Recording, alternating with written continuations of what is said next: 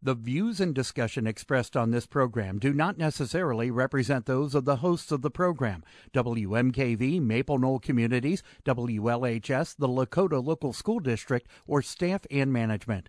The information and advice presented are educational in nature and not intended to be taken as specific legal, accounting, or other professional advice. Always consult with your own legal, accounting, or other professional before making any investment.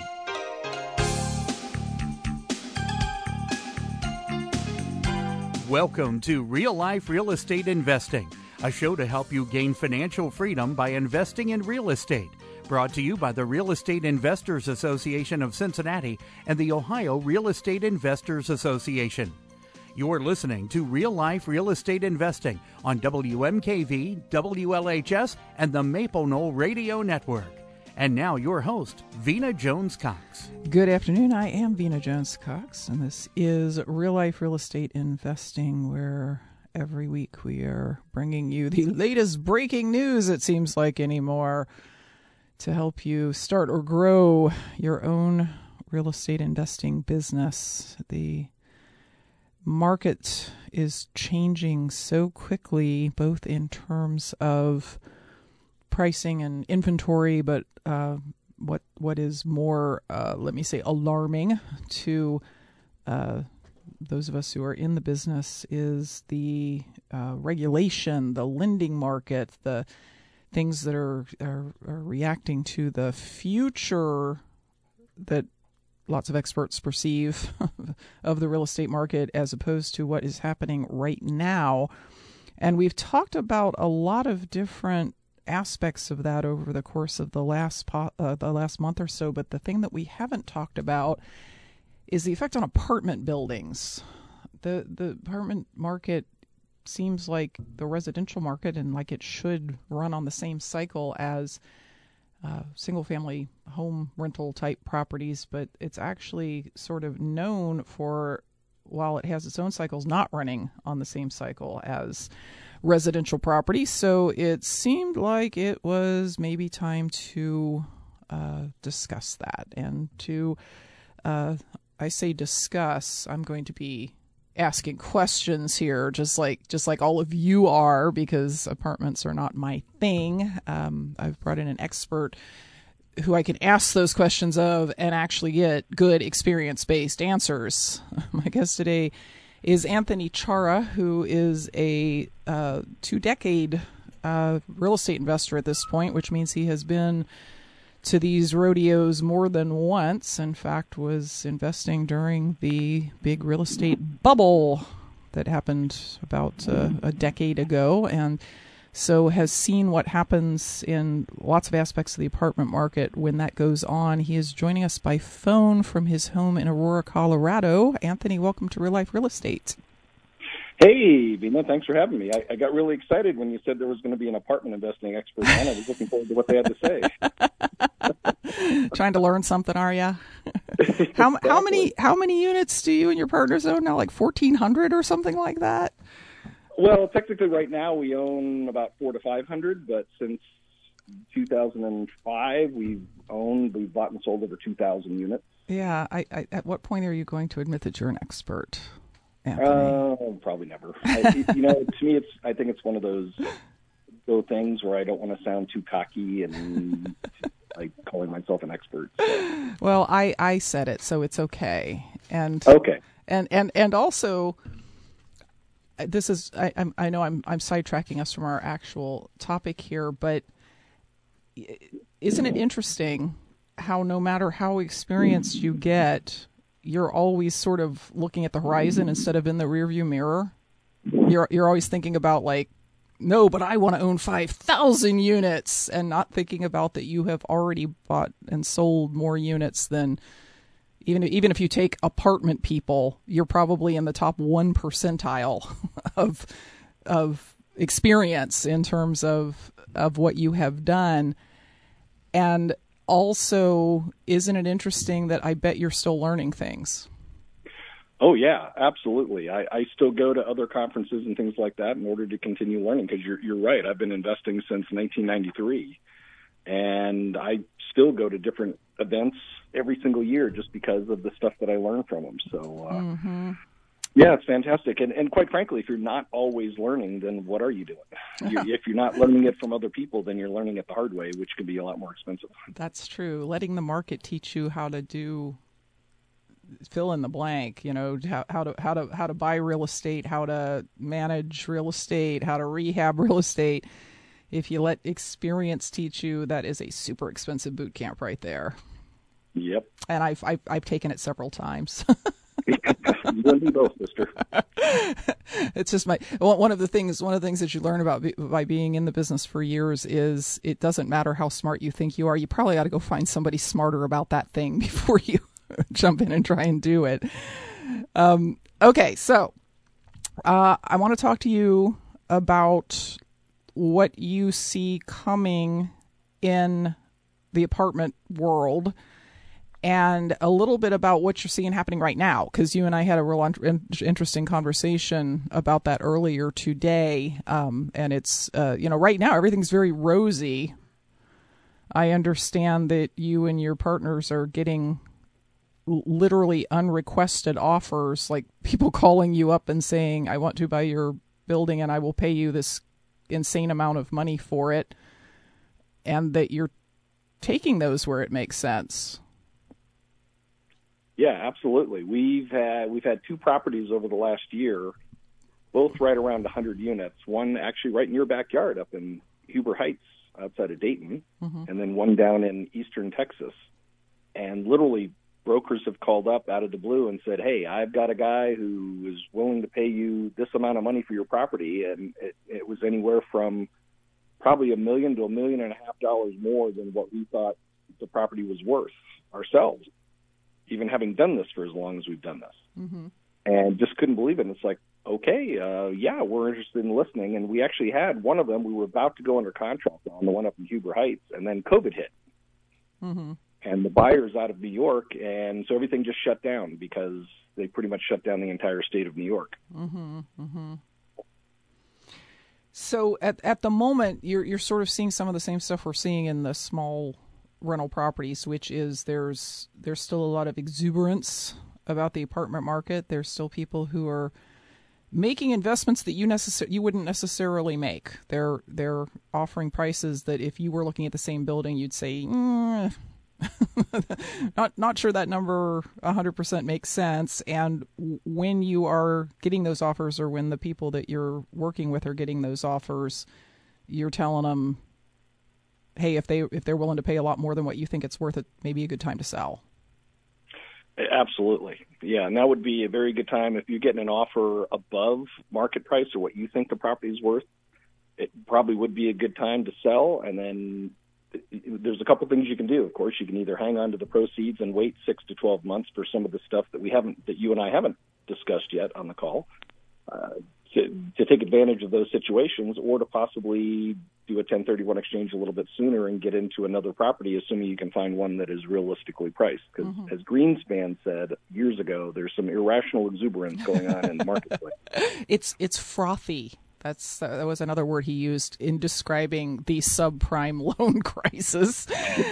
Um, so okay, good. So right now you are you are still actively buying if you can find the right deal, but you are mm-hmm. also you're also doing something that isn't usually. I mean, uh, I know I know for you and for a lot of the folks you work with, the goal is not to sell. The goal is to have income that you know uh, that in some cases is like an entire year's salary every year being generated by an apartment building. But but it may make sense to sell those if you get the right offer because there may be some opportunities coming up in the future that you could use that cash for um, when we come back from the break, we are going to talk about what Anthony's crystal ball says about what might happen over the next one to two years. And more importantly, if you are an apartment buyer or interested in becoming one, some of the challenges that you might need to deal with, and more importantly, some of the opportunities that you need to be prepared to grab.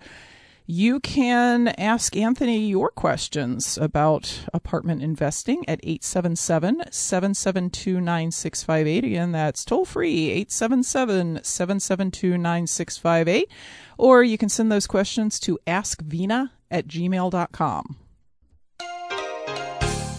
Welcome back to Real Life Real Estate Investing. I'm your host, Vena Jones Cox. My guest today is my favorite apartment expert, expert. I just called you an expert again, Anthony. Uh, Anthony Chara. we're, we're talking about, and there's not a thing you can do about it because you're six states away. Um, we're talking about what we might see in the apartment market uh, as you know lots of things are changing right we've got a we've got rent moratoriums uh, the one at the federal level plus some states even have ones that are uh, if you will, worse, that that are more restrictive. We've got some things happening in the finance market that we're going to talk about. We've got um, you know even even some of the economists for you know places like the National Association of Realtors are predicting that the housing market is going to soften significantly over the course of the next few months and years as a lot of inventory that has not been on the market because of COVID goes on the market. And of course, we've got this looming 7.5% default rate in residential mortgages. Um, and and you know, a lot of those folks are currently operating under a foreclosure moratorium, so they're not paying and they're not being foreclosed on, but the foreclosure moratorium doesn't go on forever. So uh, we've got that thing coming up. Coming up, the the current default rate is higher now. If you look at the if you look at the 90 day lates, it's higher now than it was in 2009, which was kind of the height of the um, Great Recession uh, foreclosure bubble. So we need to relate these things to apartments because apartments are different than single family homes where it comes to investing. They are evaluated differently. They are um, they are financed through a different system. There's there's a lot of different stuff about them. So the, t- today is for you guys who love apartments or you want to get into apartments. And again, I want to invite you if you have questions that I'm I, am not asking here. Call 877-772-9658 or send an email. That address is askvena at gmail.com. It's A S K V like in Victor E N A at gmail.com.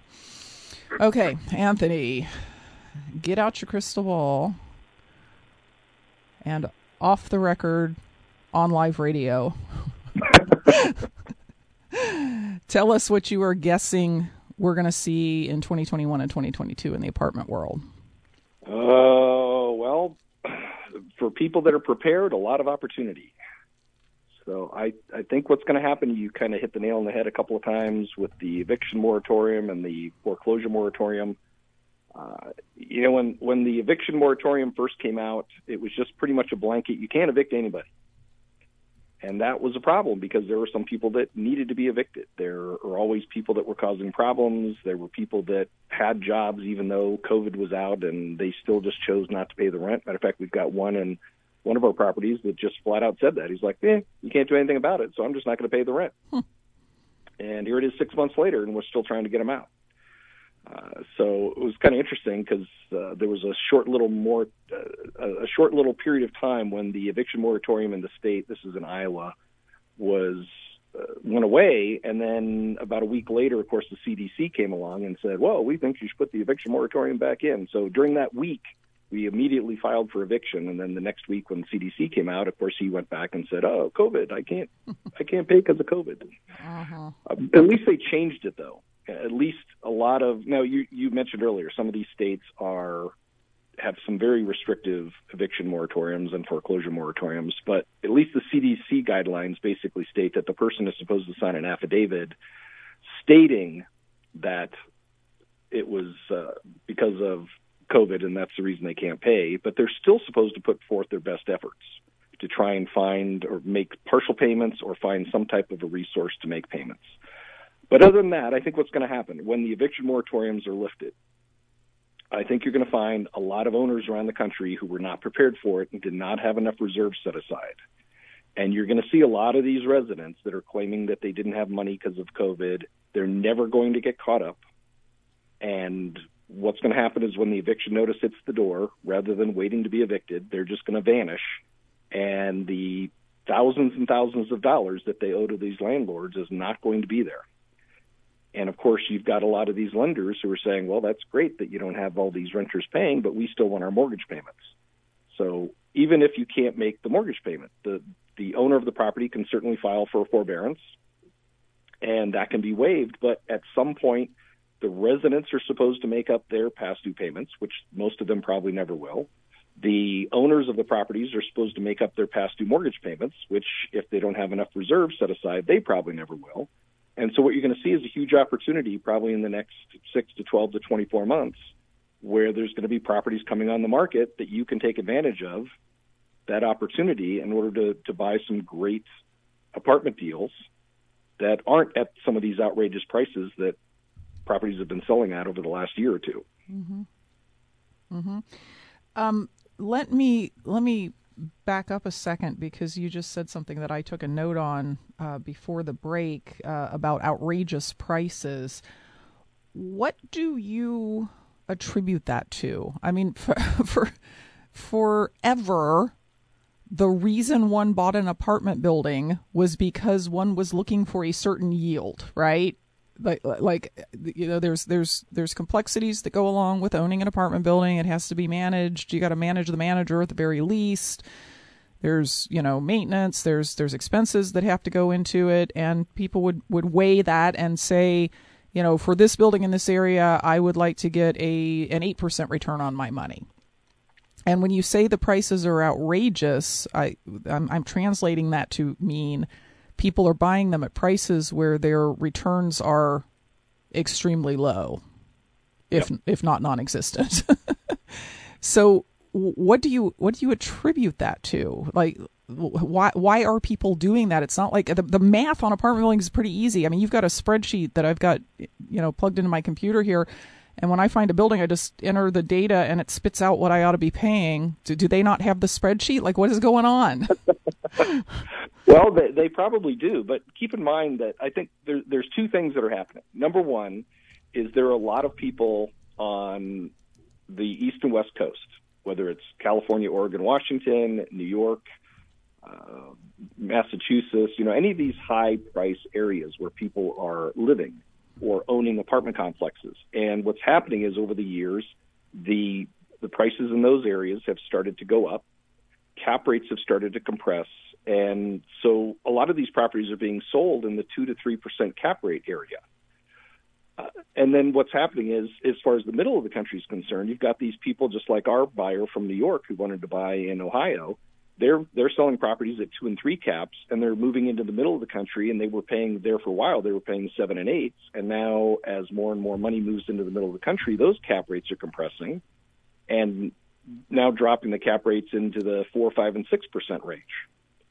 And so that's driving up a lot of the stuff in the middle of the country. And I think what else is driving it, maybe on the front end, there's actually a couple things.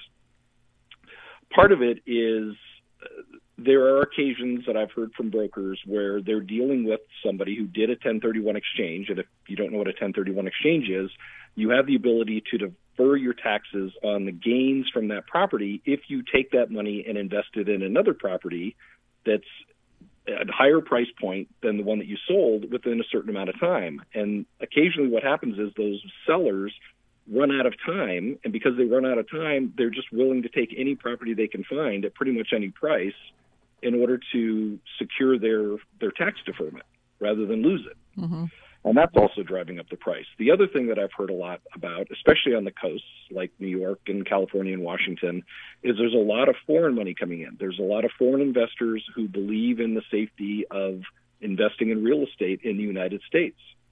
And literally, that's one of the things that's driven the Seattle apartment market and the housing market through the roof over the last couple of years. There's a lot of Chinese money coming in to that particular area. Also, a lot of Chinese and Japanese money coming into California and Oregon.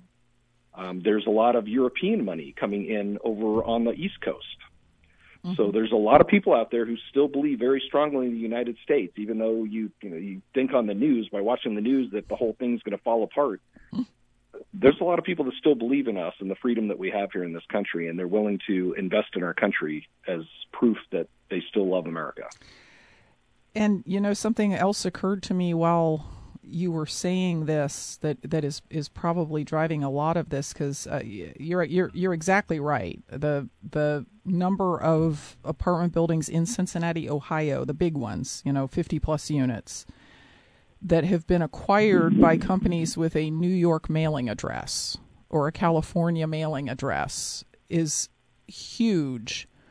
And I was just thinking about how when I when I first when I first started getting interested in um, in apartments 20 years ago, the technology did not exist the way it does today. The the access to information did not exist the level that it does today. Where if I wanted to buy an apartment where you live in Colorado, I could find out almost everything about it online.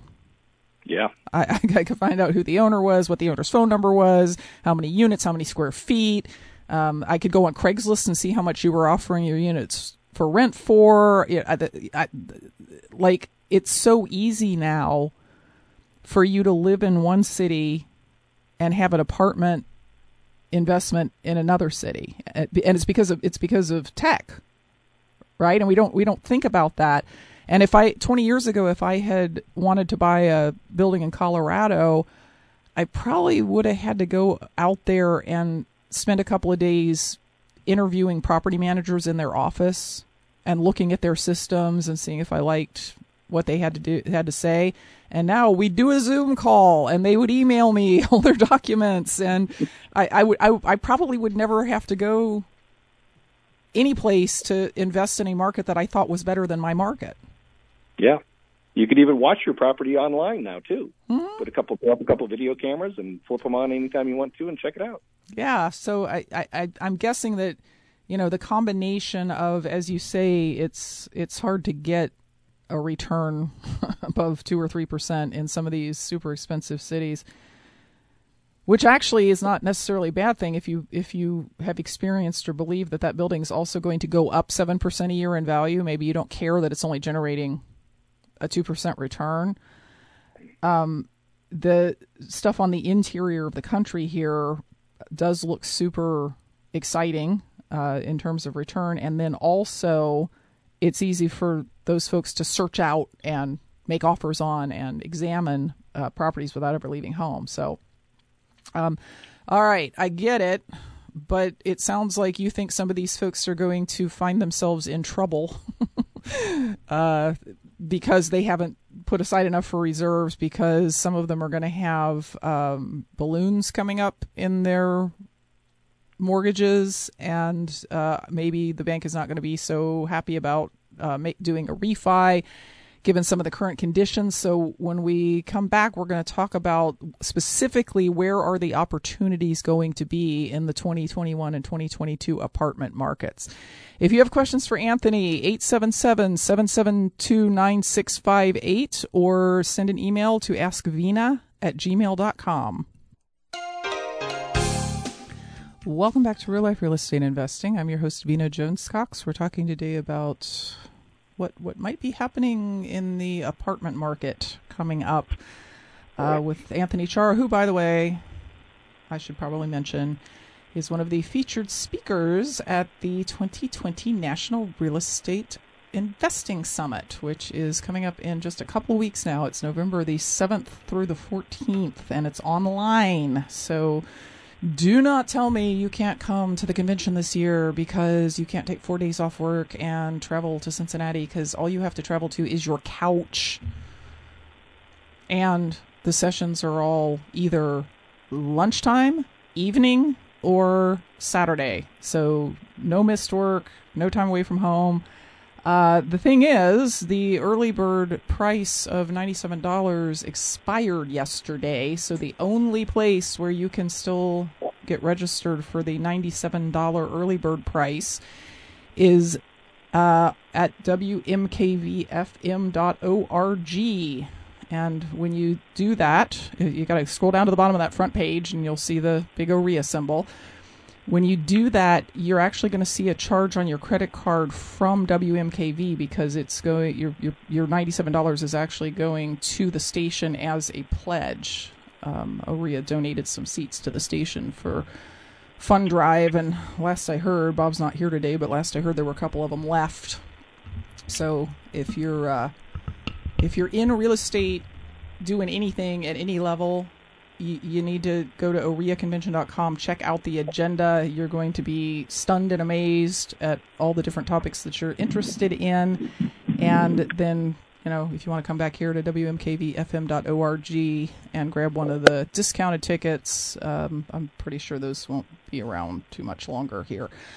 So, Anthony, you've kind of you've kind of mentioned that while the market is super duper hot for apartments right now, there are some things happening in the economy.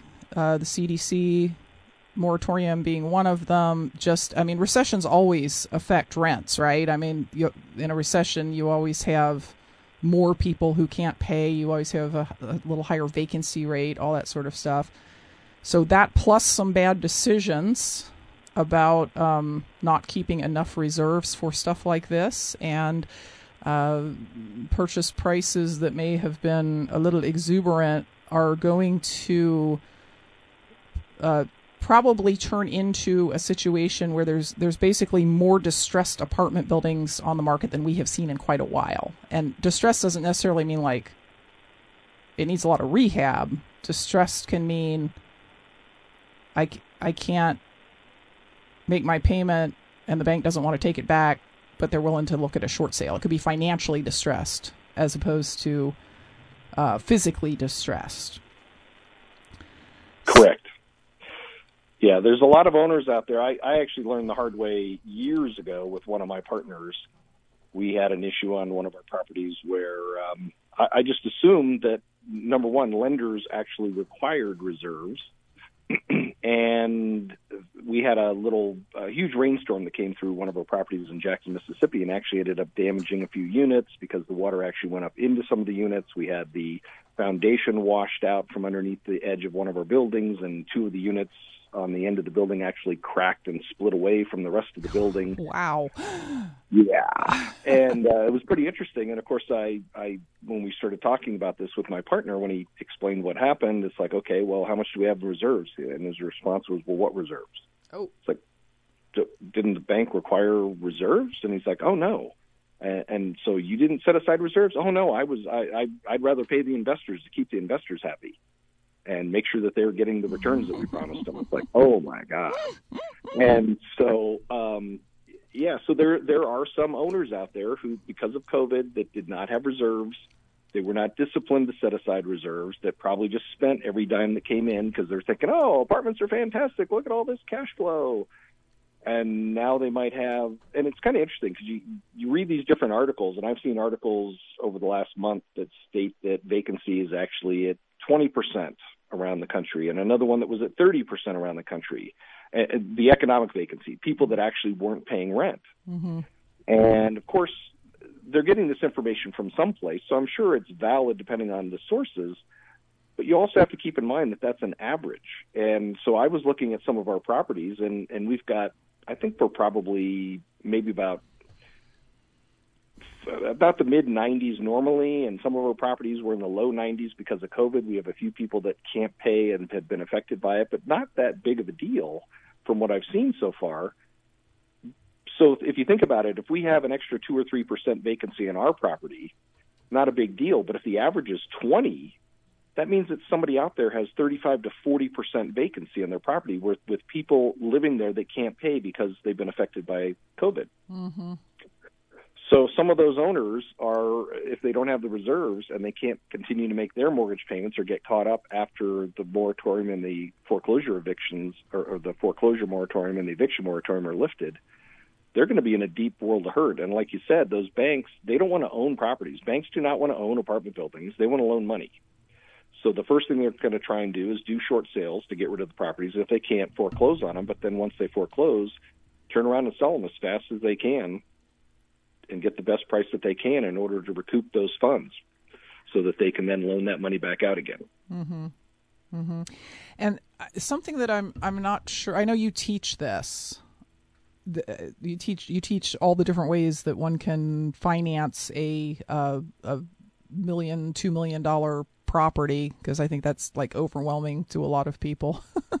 they say, well, I can't get into apartments because I don't have $2 million. Well, okay, folks, let me assure you that's not the way it works. you don't actually have to have $2 million. Um, in fact, you don't have to have any of your own money, strictly speaking. Uh, but the the way that it the way that the financing on the bank's side, as opposed to maybe like a partner or a private lender or somebody like that mm-hmm. works is that um, a lot of these loans are not they might be they might be amortized over 30 years but they're not 30 year loans. They're loans that in 5 years or 7 years or 10 years you got to you got to pay them off or refinance them yep. I assume that every year a bunch of those come up for refi right? Like it's it's not like they only come up in 2021 or they only come up in 2025 it depends on when you got the loan so we can assume that in 2021 and 2022, there's going to be some owners who are faced with time's up, it, it, the, the loan is ballooning, and either the bank will say, we're not going to refinance it because we're, we're just nervous about the market, or they're going to say, we will refinance it, but not under the terms you got before. You got to give us different stuff. Yep. Yeah, there's a couple things that the banks are doing. uh, one of the things, and they and they are, they actually are working with people a little bit more now than what they were doing back in the late 2000s when we had the Great Recession. Because literally, there, I, I heard from a few people back then that the bank pretty much just said, "Nope, that's your loan, and you either pay it or you don't, and we're not going to work with you," and away the property went. Mm-hmm. Uh, and I know that personally because that was one of the properties. We actually lost a property back then because the bank was not willing to work with us. They pretty much just said, uh, we actually got hit, even though the market was doing great. Actually, this was in the early, this was like 2012, 2013, when the economy was doing great. The problem was OPEC dropped the price of barrel oil to what about 25 or 30 dollars a barrel, and a lot of the uh, the oil and gas companies around the Shreveport area started laying people off. So we went from 8% vacancy to 40% vacancy over a couple of months. Mm. Economic vacancy. And the bank just didn't care that the economy was hurting in Shreveport. They just pretty much said, "Oh, well, you got a Fannie Mae loan and it's guaranteed, so we're going to foreclose uh, if you can't pay us, and we'll just get the money from the government." Hmm. But nowadays, they are doing a little bit better. They actually are working with the forbearance agreements. I've, I've got one student who actually had a, a couple of RV parks, and when COVID hit, the RV parks pretty much became desolate. They, they were vacant because they had to completely shut down because of the social distancing and things like that. So she was able pretty easily to get a forbearance agreement on two different properties and two different loans. And now that the economy is coming back, she's doing great again because people are traveling and getting out there. Um, but I still think there's going to be some people that aren't going to be able to survive. Um, the banks are also requiring because of the the nervousness they have in the market, they're requiring they are requiring now greater reserves. Where in the past they, it would be if they were requiring reserves, it might be six to twelve months of principal and interest payments. Well, there's a few banks now that want anywhere from 12 to 18 months of principal and interest payments in reserves at the time of closing in order to get the loan. There's some that are requiring 12 to 18 months of principal, interest, taxes, and insurance in a reserve account mm. at the time of closing. Uh, mm-hmm. and then, of course, uh, there's there's a few banks that are also uh, raising their their debt service coverage ratio, the DCR. Um, some people freak out when they hear that because they think, oh no, if they're raising the DCR, it means they have to come up with more money down. Well, you could also use that potentially as a negotiation strategy with the seller to see if you can get the seller to lower the price because the bank is raising their debt service coverage ratio. Hmm. Hmm. So, it sounds like the bar to get financing or get refinanced, which again for a lot of people with big loans, that's something you just have to do every five years, is going up. And when the bar goes up, that means that there's more people who can't figure out how to jump the bar. and that means that sellers find it harder to sell. And we also potentially have sellers coming into the market because they've discovered that their building doesn't make any money when they're not getting 98% rent collection or they've discovered that their property isn't making money because their insurance went up or something. And generally when when demand goes down and supply goes up things get cheaper. Yep. There's a lot more opportunity out there when that happens. That's that's true. Mm-hmm. So, what happens after this is over? So, let, let, let's say we have a typical U.S. recession, which runs, you know, 19 to 22 months, and then we come out of it, and the, you know, the um, people go, start going back to work and so on. What do you see?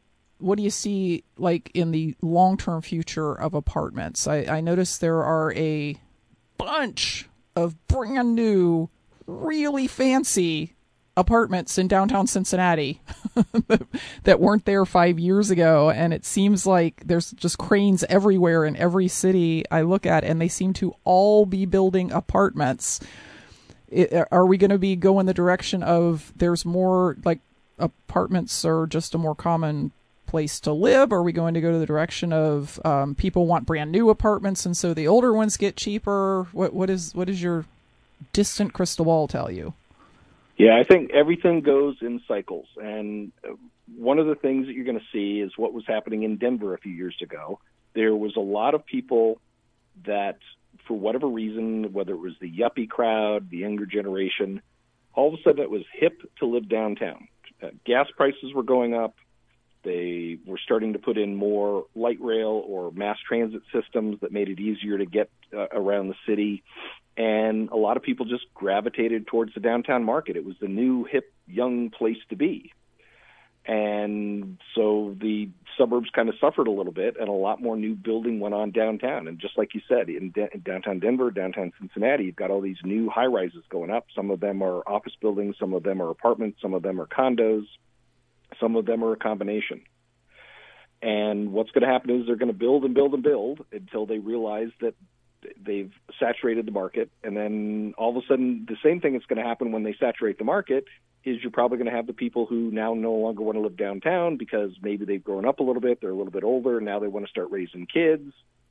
So what do they do? They start moving out to the suburbs. They can have a yard, and so you're going to see things kind of ebb and flow back between the suburbs, downtown, suburbs, downtown, suburbs, downtown.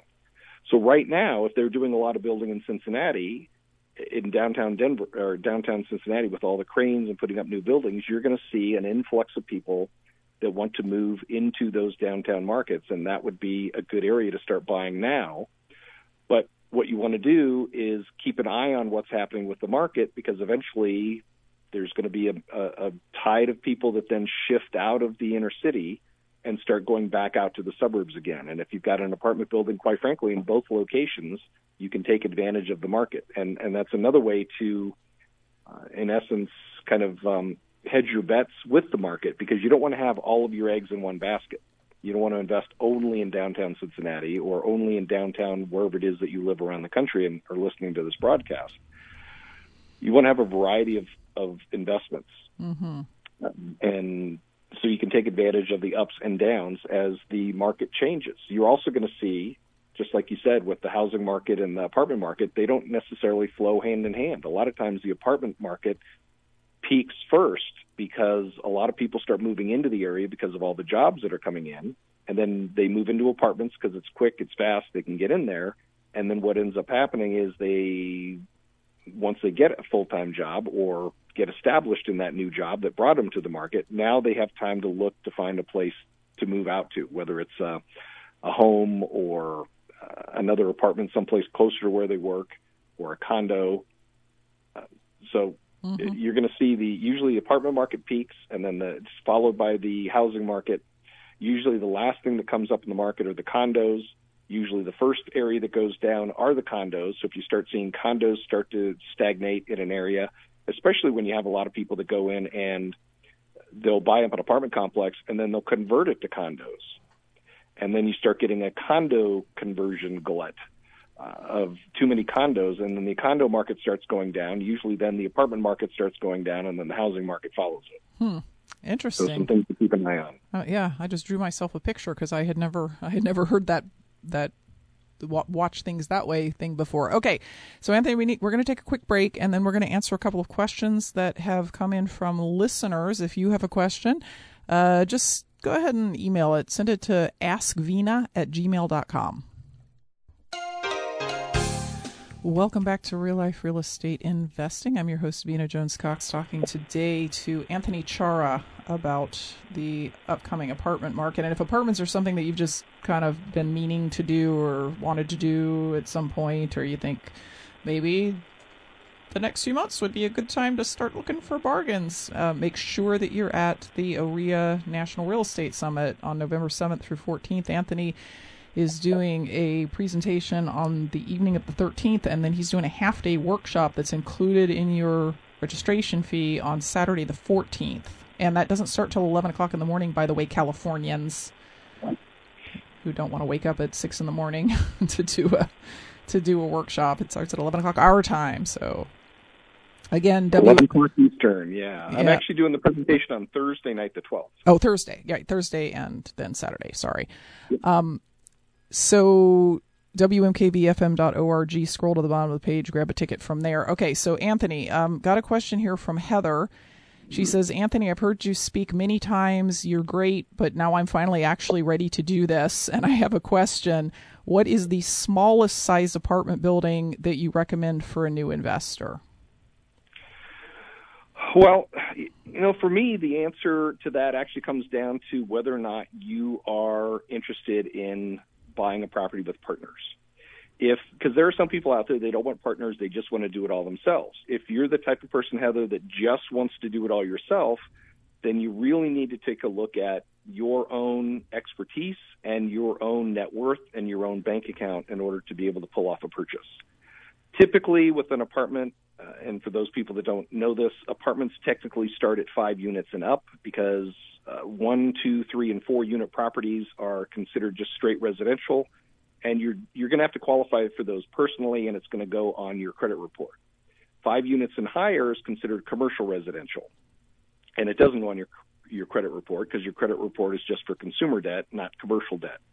Anyway, um, so normally whatever property you're going to buy, let's say it's a million dollar property or a five hundred thousand dollar property, you're generally going to have to come up with a 25% down payment plus closing costs. Those closing costs could be anywhere from another 5 to 10 percent, depending on uh, whether you use a broker and inspection fees and a bunch of other things. And of course, what the banks are now going to want from you in the form of reserves that you're going to have to set aside for a period of time. Um, and by the way, you're not necessarily going to have to keep those reserves the entire time. After a year or so, you might be able to pull out some of those reserves anyway because the bank might lax their rules so that you can pull some of that extra money out that they don't normally um, require you to keep on the side. Mm. Um, so if you want to do it all by yourself, that's what you have to look at. Um, how, what your money requirements are. Also, your own expertise. If you've had two or three single family homes and you've used those as rentals, and now you want to go out and buy a hundred unit apartment building, well, that banks aren't going to see that as adequate experience. But if you have two or three rental properties now and you want to buy a six or ten or twelve unit apartment complex, they shouldn't have any issue with you going from two or three units up to 10 or 12. So that's another thing that you need to take into consideration. Uh, however, if you're willing to take partners, the sky's the limit. Uh, you just have to start networking with other people that have the experience that you don't have. Find people that are interested in investing with you. And a, a great way to do that, of course, is at OREA. once once OREA starts going back to having their live meetings, and I know Vena, when we talked earlier, had mentioned that there's going to be some type of networking thing that you're going to be able to do, even though it's online. It's still a great way to start meeting with people and finding people and finding out what their ideas are. What what do they want to invest in? How much money do they have? And mm-hmm. what kind of experience do you have? And you can start putting these partnerships together. As, as Vena said, it doesn't necessarily have to be your money. Uh, for the first, I don't know, 10 years I invested in apartments, I probably had less than $100,000 total in 13, 14, 1500 units because I was able to find other people who would who would invest with me, they would give me money, and I even had people who would sign on the loans as the guarantors just mm-hmm. for getting a piece of the deal in exchange for doing that. So mm-hmm. uh, it wasn't until 2 years ago that I actually signed on my first mortgage for an apartment building just because uh, we got thrown a curveball at the last second by a lender and we needed to do it. But I mean, there's a, there's a lot of ways you can pull down deals. So again, it just depends on whether or not you do or don't want partners, Heather. Mm-hmm. Okay. Uh, Tony says I I have a 12 unit building under contract. It's my first. I've done the pro forma on it, and at the price I'm buying it and the repairs that it needs, it's about a ten cap, so I'm pretty happy with that. The problem is I can't find a regular bank who will finance it because at the moment it's 100% empty. Is there any such thing as gap funding similar to hard money in the small real estate world where I could borrow money temporarily to do the repairs, get it rented, and then go back to the bank for financing? Yeah, there absolutely is. There are hard money lenders out there that will do that kind of loan. Um, another thing you can do is you can talk to some commercial lenders. Sometimes uh, you'll find commercial lenders that only answer the questions that you ask them. So one of the questions you can ask them, if they won't finance it now because it's vacant, ask them if they have a source that will do something called a bridge loan. Or, quite frankly, a hard money loan. A hard money loan, just like it says, it's going to be hard money. They're going to base it on the asset and you and they can give you money to buy the building and to do the repairs. And with the idea that you're going to be able to get the takeout financing when you get the whole property completely taken care of in six months or however long it's going to take you to do your 10 or 12 unit property. Uh, but yeah, there are a bit, there are definitely lenders out there. I would recommend that wherever you live, Tony, that you go to the local real estate group uh, in your area and you ask around and see who the hard money lenders are and start making those introductions with hard money lenders. They will do apartments just like they'll do single family homes if the numbers work. Excellent. Okay, this may be the hardest question of all, Anthony. Uh-oh. This is this is from David. He says, "Anthony, clearly you have experience in a lot of cities all over America. Of all the places that you've invested, which one is your favorite market and why?" Ooh, wow. Um, I don't know if I have a, a specific favorite because of that. Um, certainly, I think there's a lot of good ideas or good reasons to start investing further in this uh, down in the southern states. I think as the population ages, there's a lot of people that are moving out of the northern states and moving down to Florida, Mississippi, uh, Louisiana, Texas, uh, North and South Carolina, Tennessee uh, there's a lot of transitions happening. Um, for me, it's not really a favorite city. It's just I, I'm I'm a fan of any property that I can buy in any city that that does extremely well. So, uh, Anthony, Anthony's. Anthony's favorite market is the one that's got the building in it that he can make a lot of money on. there you go. Like Dayton, you know, we've had a couple properties in in around Dayton that we've done extremely well with. Mm-hmm. Mm-hmm. All right, so David, sorry, that's you know Anthony's Anthony's uh, kind of agnostic about the market as long as the deal's there. so, but thank you for your question, and Anthony, thank you for being with us today, and I, I really look forward to hearing, especially your all day Saturday workshop at the summit coming up on uh, November fourteenth. Again, listeners can go to wmkvfm.org to buy a ticket cheaper than even it's available on OREA's own website. We'll be back next week with more information to put you on the path to financial independence through real estate investing. Until then, happy investing.